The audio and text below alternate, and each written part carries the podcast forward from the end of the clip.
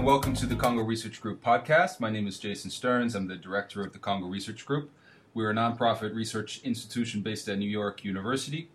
Um, and this podcast is meant to inform and entertain people interested in Central Africa, the politics, and history.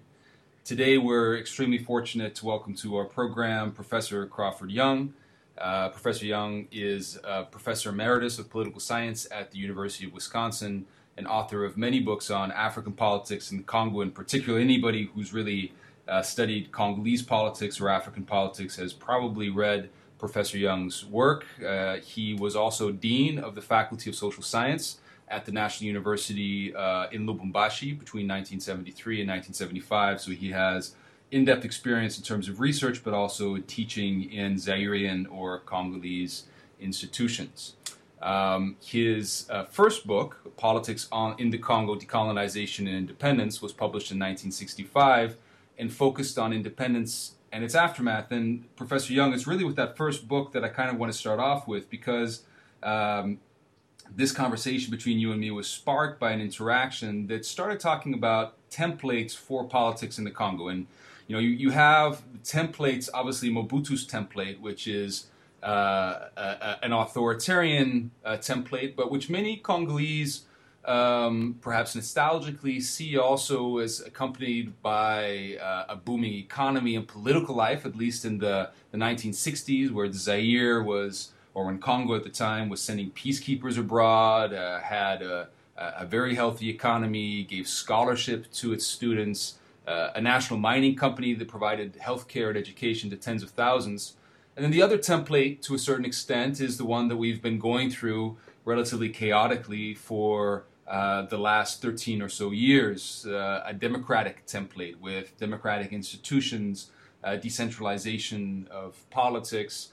And this is also something that was exper- experimented with in the nineteen sixties. And I think that many people often forget about that experience in the nineteen sixties. Many Congolese that I speak to remember the nineteen sixties, or at least know of the nineteen sixties as uh, the aftermath of the independence, as a very chaotic period. And so you have these sort of competing templates of Congolese politics. And I just wanted to ask you for your reflection on that as somebody who studied the Congo for decades now. Do you think it's fair to say that there's those competing templates? And, and how do you evaluate, particularly the period of the nineteen sixties? Absolutely. There are uh, dramatically conflictual templates.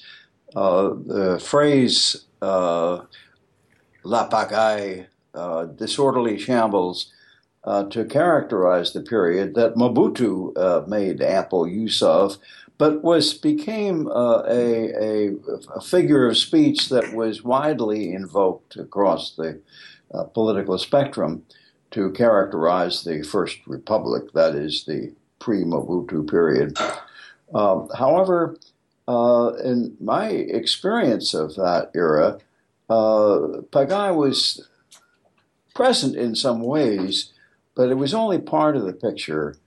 That the, uh, the, the some of the key leaders, like uh, Cyril Adula, long forgotten prime minister, uh, was a very decent guy. As far as I ever could find out, uh, he was not personally corrupt. Uh, he was very dedicated to his functions. He worked long hours at his desk, piled high with dossiers. Um, and um, but he's been more or less erased from uh, the historical memory. Um, there were uh, some significant achievements. The Parliament did work its way through a new constitution, Uh, which was not so different from uh, the uh, more recently uh, approved Constitution of two thousand five, I think. Uh, they uh, there was also a uh, uh, national election that took place in uh, uh, ni- uh, nineteen sixty-five. Uh, at the time of the two recent elections, there were many statements in the media that these were the first elections since the pre-independence ones. Mm-hmm. This nineteen sixty-five uh, elections had totally vanished from historical memory uh, of the external world, at least. However, uh, it was a well-conducted election. There were uh, very, very few uh, contestations about uh, outcomes. And uh, it, uh, although it gave an outcome that didn't produce uh, a, a kind of a stable successor government to the uh, Adula uh, government, uh, nonetheless, it was entirely organized by Congolese. There was no external assistance, no U N. Uh, there was uh, no five hundred million dollars uh, that the last ones have have uh, have required. Uh, so it was uh, it was a counter template to the Pagai template that is so tends to be uh, dominant these days. So you think that the Pagai template you, was that invented and foisted upon that period by Mobutu in order to demarcate himself from and to denigrate the previous period and to justify his authoritarianism? Yes, I, I think it's a widespread phenomenon in Africa. It certainly was in the first two or three decades of independence that any regime that came to power by a coup, most like, uh, most most frequently, uh, would always seek initial legitimacy by uh, denigrating its predecessor, by uh, invoking the uh, corruption and, and uh, misgovernance of their predecessors. So that was a standard tactic, and that was certainly employed by Mobutu. Uh, he had uh, a couple of key elements uh, to the Pagai image. One was uh, what proved to be the shortcomings of the Uh, breakdown or uh, the, the replacement of the six original colonial provinces by twenty-one smaller mm-hmm. ones, theoretically more close to the population. The process we're going through right now at the moment with the creation of twenty-six out of eleven. Exactly, it's the same.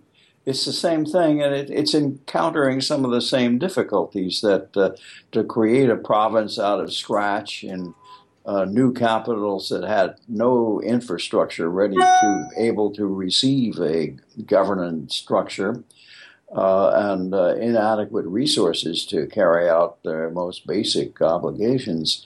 Uh, all of that meant that uh, although some of the nineteen sixty-five new uh, or nineteen sixty-three new provinces functioned uh, reasonably well, Uh, a number did not. So the new provinces became uh, discredited in the public eye. So uh, Mobutu was able to uh, uh, partly weave this narrative of uh, relaunch of uh, the Congo uh, by sweeping away the new provinces uh, or reducing them to uh, eleven, not to the original six, and uh, claiming that the the uh, excessive decentralization had undermined the capacity of the state to be a dynamic promoter of uh, of development. And so, you think that do you think it would be a useful exercise to go back and do some historical work collectively in the Congolese popular consciousness to resurrect, perhaps, some of these figures you mentioned, Adula, Kasavubu, others who had their flaws, but certainly seemed to be of a different moral temperament and character than many, sort of the political ideal that, of today? That, that's right. Uh, the first president, uh, Joseph Kasavubu, uh, for example, was uh, uh, historically discredited in the eyes of uh, many by uh, his role in the ouster of the first Prime Minister, Patrice Lumumba, uh, who through his martyrdom in nineteen sixty-one uh, became transformed from a leader with uh, virtues and flaws into a uh, heroic martyr to Congolese independence and African uh, uh, African nationalism. Um, so, uh, but looking back at Kasavubu, uh, he made serious efforts to be a constitutional president. Uh, his ouster of Lumumba did have some uh, constitutional justification, uh, although it was widely uh, widely criticized and dismissed.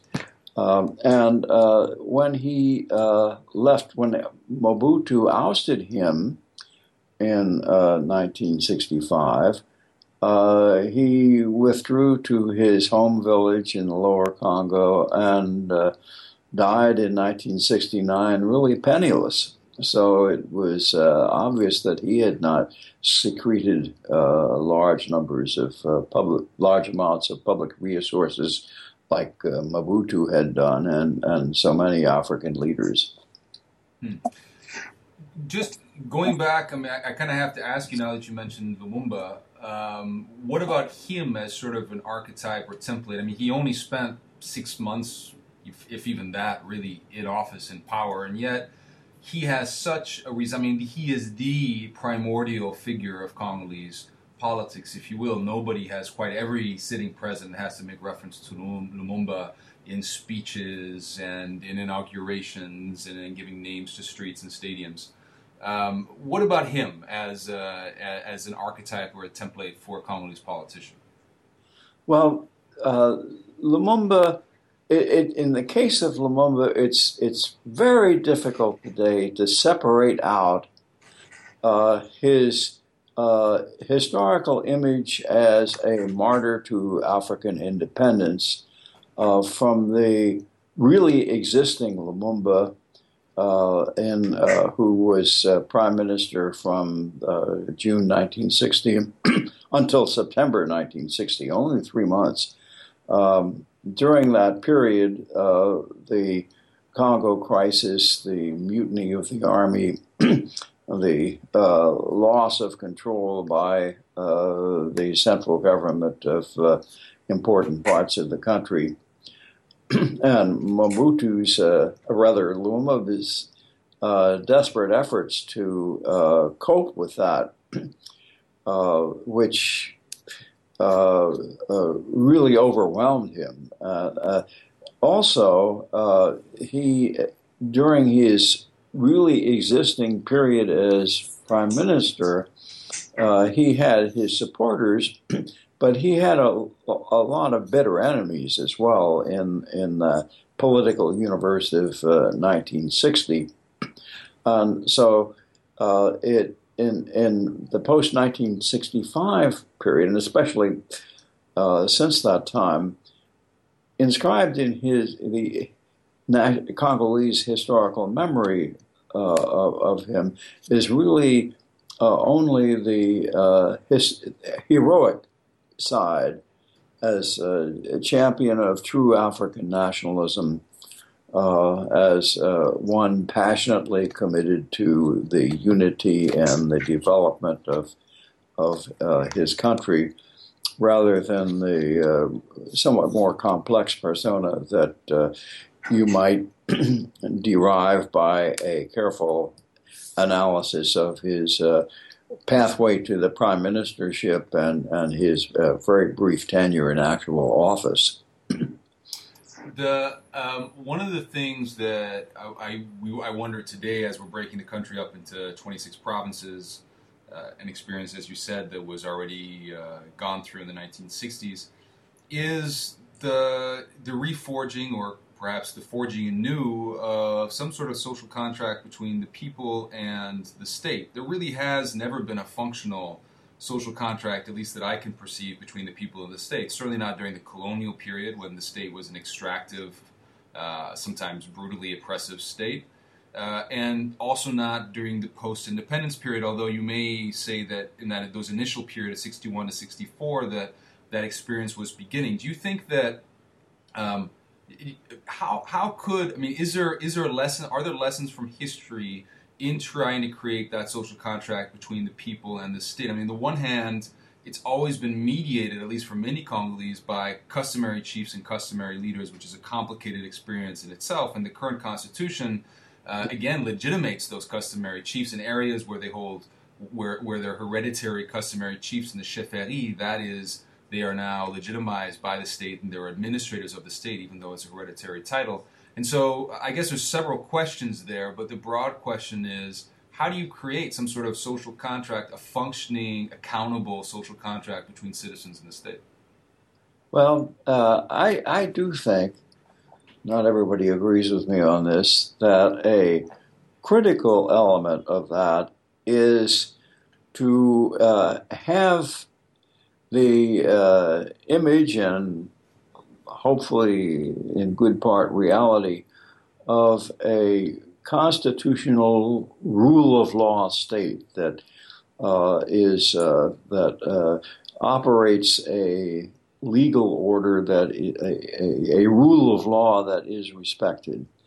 Um, now, one of the curious things in the uh, transition to independence, which in many in, in many instances uh, were uh, the occasion for uh, extensive negotiations between the nationalist challengers and the uh, withdrawing colonial power.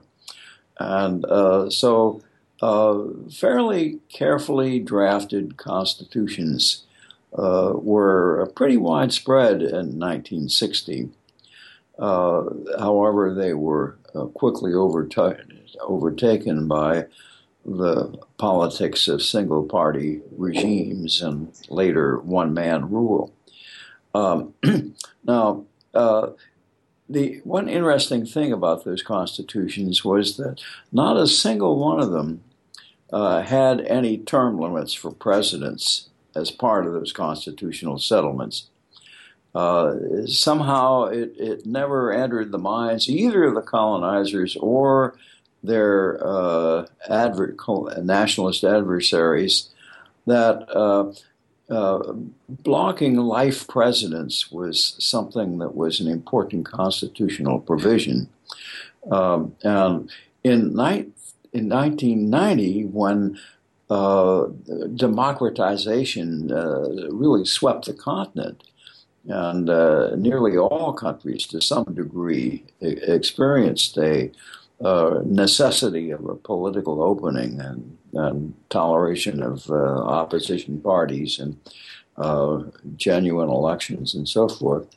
Um, now, uh, those nineteen ninety constitutions, which were also uh, often the result of very careful Uh, preparation, negotiation, and study, consultation of uh, international, other African, and uh, even global uh, constitutional precedents that could uh, provide, uh, help provide uh, elements of a model for uh, the new constitutions that uh, were being drafted.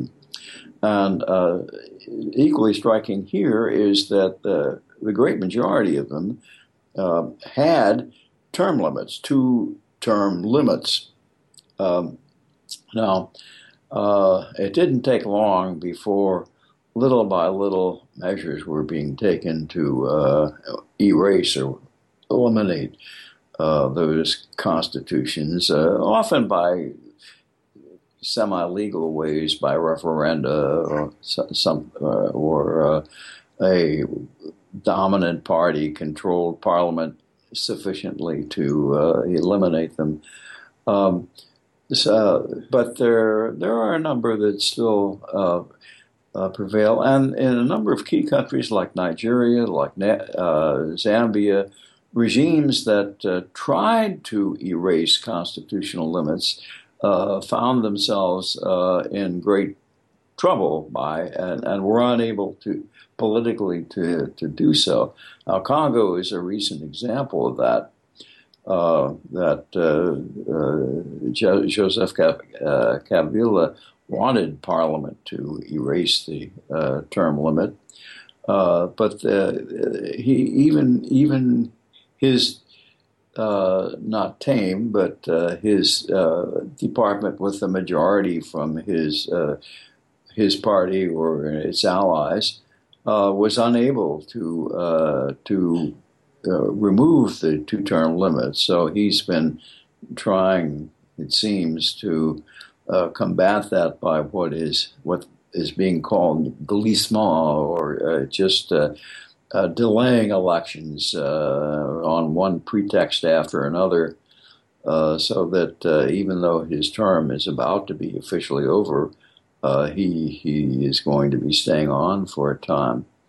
Uh, I think I, I think the two-term constitutional limit has been, uh, in places it's been uh, actually applied, a, a very healthy uh, obstacle towards the reconstitution of the authoritarian, authoritarian states that were uh, led Africa to the uh, grave crisis that afflicted it in the nineteen eighties, when they were the continent as a whole was going downhill, uh, not just politically, but also uh, economically. And the failure of uh, single-party, one-man rule uh, autocratic states uh, became uh, very evident. So to, to to get back to the, the question regarding sort of popular legitimacy, uh, social contract between the governed and the governors, Uh, I guess what you're what you're saying is is that over time, at least, if you do have the rule of law, the constitutional rule of law imposed, then what we're seeing now in terms of a relatively corrupt, dysfunctional democracy, which is what the Cong- Congo currently is, yeah, uh, you you you have you seem to be very op- you seem to be optimistic that it holds within it the promise that over time, these institutions, that these fledgling institutions, are going to become stronger through uh, repeated elections, perhaps, and that the citizens are going to be able to control and perhaps hold their own rulers to account. I uh, I think if one looks across the continent, there are uh, a number of instances where that has happened. It's true that the democratization wave in nineteen ninety Uh, really did not succeed in uh, institutionalize, in institutionalizing uh, democratic regimes. I, I do think that some form of not just rule of law, but uh, politically open regimes where contestation of incumbents is uh, through one means or another, through the electoral mechanism, through term limits, Uh, is, is possible uh, in in order to uh, block the uh, historically demonstrated tendency for one-man rule to uh, wind up becoming increasingly predatory, uh, and, uh, oppressive, uh, uh, and unable to effectively uh, manage uh, the meet the developmental challenges of the regimes. Now, hey, go ahead. Do you think? Um, do you think that? So I mean, I guess you're referring to countries such as Senegal, Ghana, Nigeria, where you've had uh, not only repeated elections but also transfer of power between them, between various, between different different parties. Zambia. Um, uh, For each of those countries that I just cited, you could probably cite an Ethiopia or Uganda or Rwanda, where you have different models, ones that are more conformed perhaps with the nineteen seventies and eighties with the one-party state, even though those three countries I cited are actually all countries created by rebel movements that sought to overthrow that, that model of governance and have sort of recreated that very same model of governance, although on more neoliberal terms. Um, do you think that the trend in the continent will be more towards that, the democratic experiments that have been amply criticized by their own citizens in Ghana, Nigeria, elsewhere, as, you know, entrenching corruption? You had this famous study by, or this famous at least mentioned by Paul Collier, that building a dam under an autocracy in Nigeria cost X million, and building a dam under in a democratic Nigeria costs three or four times as much, just because of the nature of the patrimonial state and democracy. Do you, are you nonetheless optimistic that we're going to head towards a more democratic system, or at least that those democratic experiments have been, in the long term, more successful than the more autocratic ones? Well, uh, I think one can look at the period after independence, where Uh, in Africa as a whole, the fifty-three or fifty-four countries counting South Sudan, uh, where uh, only two countries have uh, operated politically without any constitutional interruptions, uh, without any military takeovers or, or uh, one-man rule uh, regimes. Those two are Botswana and Mauritius. Now, uh, if you were to uh, average, as I tried to do in the last chapter of my uh, recent uh, book on the post-colonial state, uh, the uh, country uh, rating indexes uh, of different sorts that have emerged in the last couple of decades, Freedom House, transparent on, on freedom and democracy, uh, Transparency International on uh, on corruption, the uh, Human Development uh, Index uh, that U N D P operates on uh, uh, uh, yard yardsticks of of, of, of uh, social uh, economic uh, uh, well-being. Uh, that it, it turns out that those two countries uh, invariably uh, are stand at the very top of uh, performing states. Now, I wouldn't, they're, they're very small countries. Uh, it's worth recalling that at the time of independence, both of those two countries were regarded as the most, among the most unpromising of uh, African economies and, and polities. Uh, and I, I I do think that it's uh, uh, harder to find really successful examples of uh, the autocratic pathway over time. Now, uh, pe- people cite, and, uh, and as you just mentioned, uh, Ethiopia and uh, Rwanda as uh, possible examples of uh, successful authoritarian regimes. And it is interesting that both those leaders uh, invoke the Chinese example as a model of uh, effective authoritarian development. Um, they um, uh, whether whether either any either of those two or any other African state has the uh, state capacity of a country like China, uh, both historically and uh, at the present time, and, and can really manage a kind of comprehensive uh, state-dominated economy and polity uh, of the uh, Chinese nature is, uh, I think, open to question. Um, it, there, there could well be Uh, countries that for a period of time uh, do fare well. Uh, it's it's hard to deny that Rwanda has done uh, uh, surprisingly well in the post-genocide period under the leadership of Paul Kagame. Uh, on the other hand, it is a very authoritarian state. And uh, if you're not one of those who are of the uh, dominant ethnic group uh, or uh, politically directly connected to it, uh, your your views tend to be less uh, less generous about the effectiveness of the Kagame regime. Uh, the present uh, Hailemariam regime in uh, Uh, Ethiopia uh, has the same thing. They're facing uh, very serious tensions with uh, Oromo activists, the largest ethnic group in the country, and there have been serious disorders in their border regions.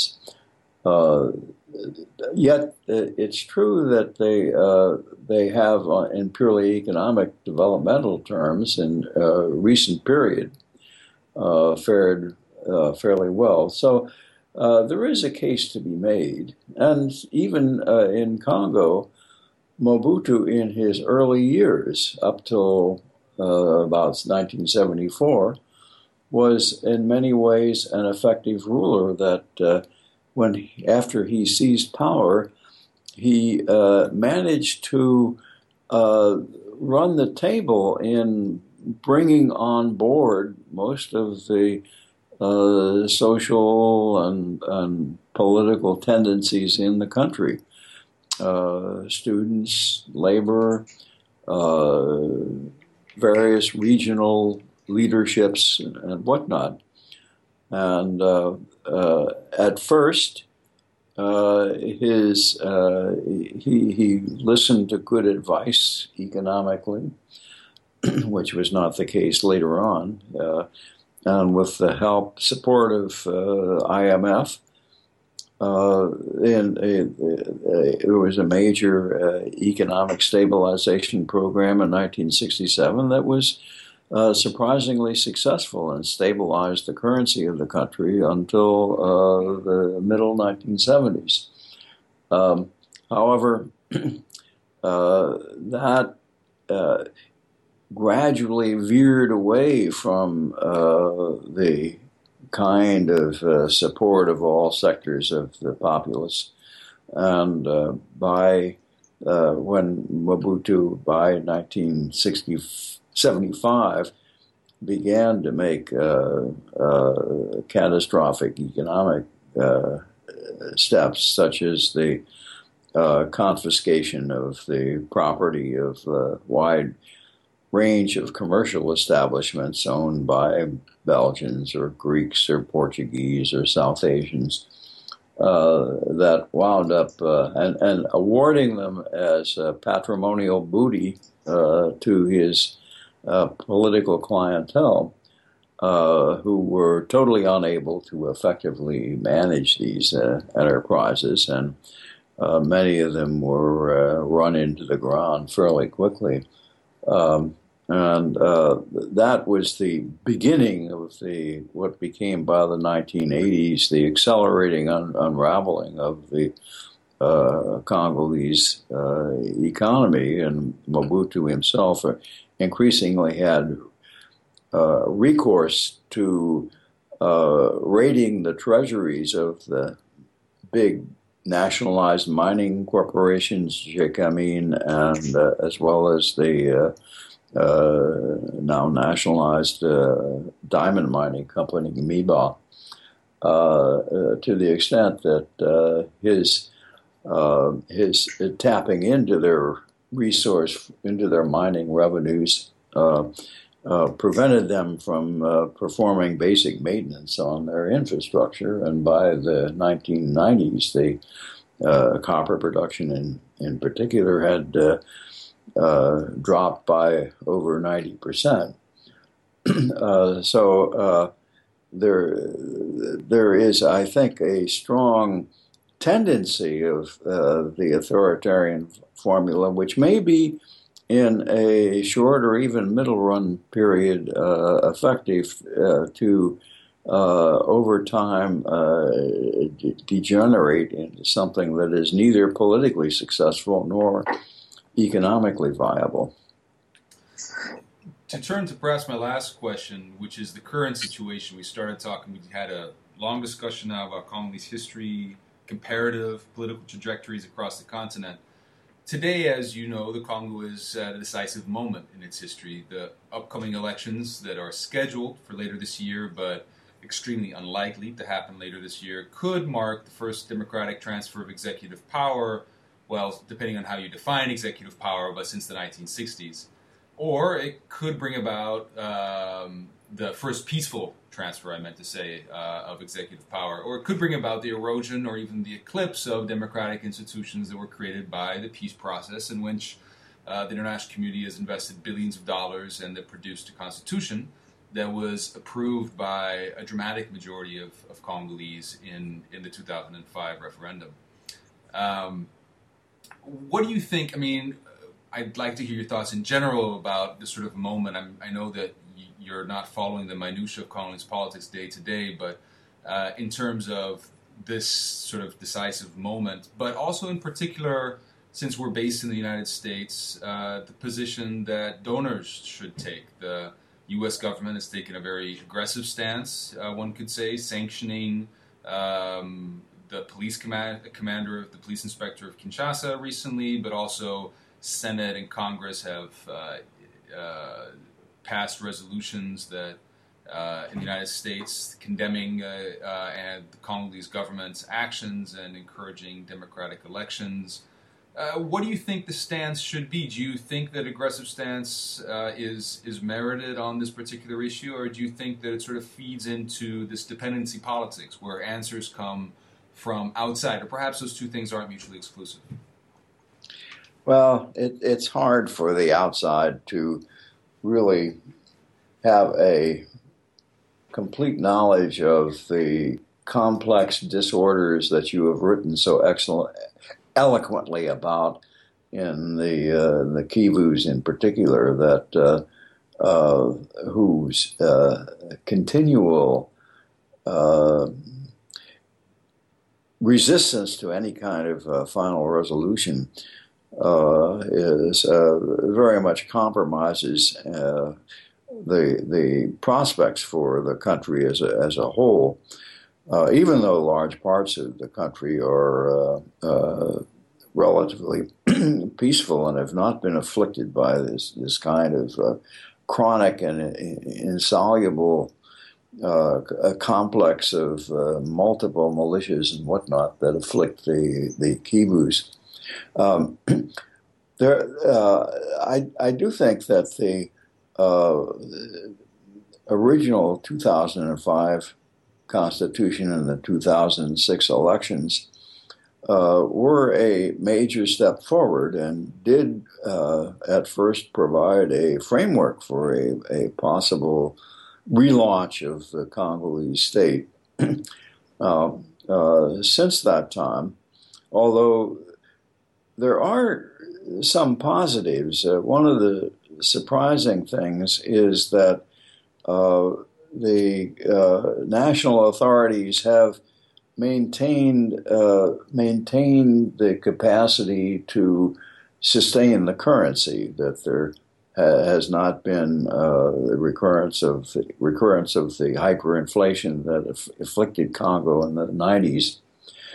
Uh, and it, I'm told that uh, there is a, a real core of competence in the Uh, center of the uh, present uh, government, uh, especially in the bank, the National Central Bank and the Finance Ministry, that uh, permits a, a sufficient uh, uh, management of the uh, the the economy to uh, preserve a.